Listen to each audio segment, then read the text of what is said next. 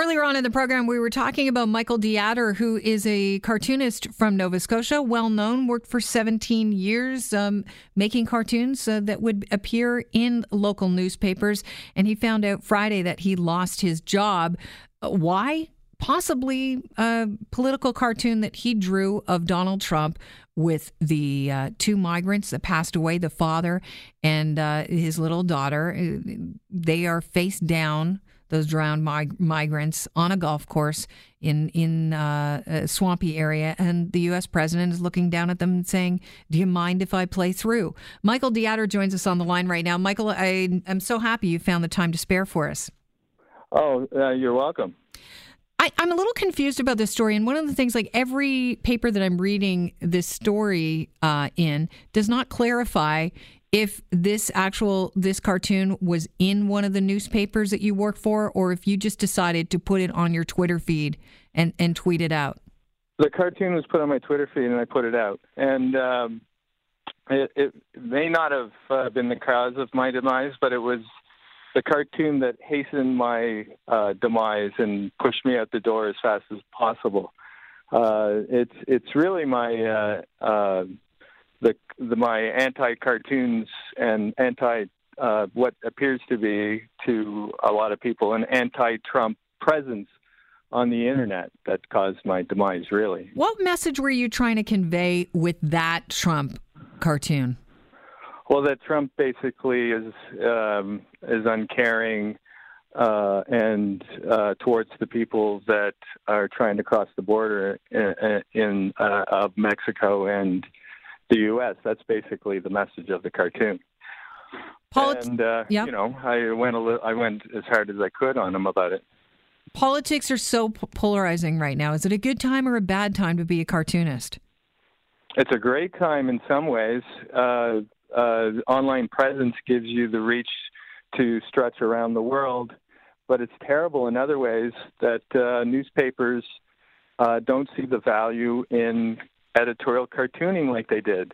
As the newspapers sort of decline in revenue, cartoonists are being ushered out the door, and cartoonists are one of the pillars of maintaining a democracy. I mean, look at Donald Trump. Donald Trump calls everything fake news that disagrees with him. The one area that Donald Trump doesn't attack are the editorial cartoons. And he knows that, at least I've seen, he's never called an editorial cartoon fake news. Because he knows that if you attack a cartoon, you're really looking super thin-skinned. And humor is the one asset that democracies have that politicians have a hard time fighting back on. They look a little childish when they attack humor. That's why there's a Daily Show. That's why the Daily Show is so successful. That's why, or has been, that's why comedy shows are at their peak. They are offering the truth. I can get away more with an editorial cartoon than can be done with a regular news story.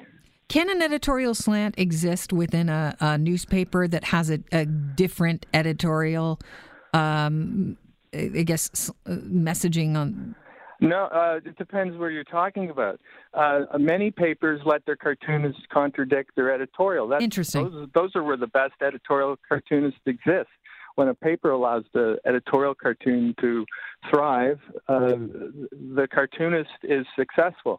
It's when the cartoonist has to match the views of the paper where you get a little sketchy. And at the New Brunswick News Inc., where I was let go from, they were not going to run anything that contradicted their goals or their views.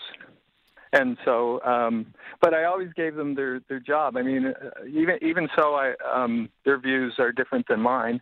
I always gave them a package where they could pick and choose what they wanted to run. So it was a successful relationship. Obviously they skewed my opinions by running only cartoons that they wanted. So did they at any time say, you know what, the Trump cartoons, we're not going to run any of them. Just don't give us Trump. Yeah, all the time. I got into fights with them in the past year about Trump all the time. What was their rationale for not running Trump cartoons? I mean, because he is the president of the superpower that's just right beside us. They didn't give me one, and that's the issue. They didn't even give me a reason. They don't give answers to anything they do. They just dictate. So, which is fine. I worked like that for 17 years. Mm-hmm. But when you work for a paper for 17 years, and you're quickly shuffled at the door, and there were no reasons given for my termination, which I didn't work there. I wasn't fired. I was my contract was terminated. When you're not given a reason why, you're left to wonder. Well, they're saying now it's the reason why is the decision to bring back reader favorite Greg Perry. I'm not going to attack another cartoonist online. I think Greg Perry is a good cartoonist. I will say that he's not the reader favorite, though. They fired the reader favorite. He's the Irving favorite. So now what? Are you going to continue to post on your social media site? Because now, wouldn't you be even in more demand? Are you fielding some offers from American publications? Yeah, I'm getting temporary offers all over the place. I'm going to be writing an opinion piece for NBC and drawing a cartoon. I work for Counterpoint, which is a U.S. publication. My career is in no way in jeopardy. I didn't intend this firestorm of activity over this. I just wanted an answer to why I was let go. If I was given an answer straight up why I was let go, I wouldn't be talking to you today. Nobody would know this was even happening. I'm not one to burn bridges, but now that the firestorm has happened, it's led to all kinds of short-term work. What's the takeaway from this story? The takeaway is basically that we need cartoonists, and they're getting fired left, right, and center in a time that we need the most. And that's what you should take away from the story. It's not about me. I'm just another cartoonist losing his job over Donald Trump, over the views of a paper, and,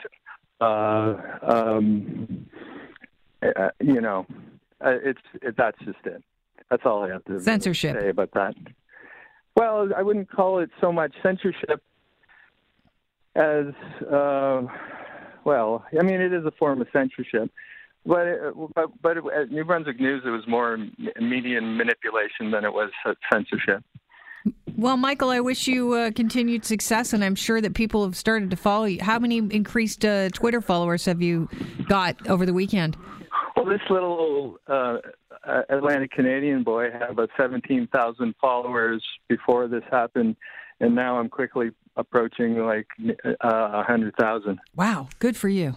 All right. Yeah, I don't know how that happened. Oh, I think I do. There was a cartoon. It had two drowned migrants in it. There were horrible. What happened? You tell me. Yeah, it was a horrible story. Yesterday, you saw it, or last week, you saw it, and you decided to comment politically on what you thought was going on and the cause of that. I appreciate your time. With that said, I didn't really want to comment politically. I was trying to avoid it. Everybody else commented for me. I got cornered. Anyways, thank you for having me on your show. All right. Well, I appreciate your time.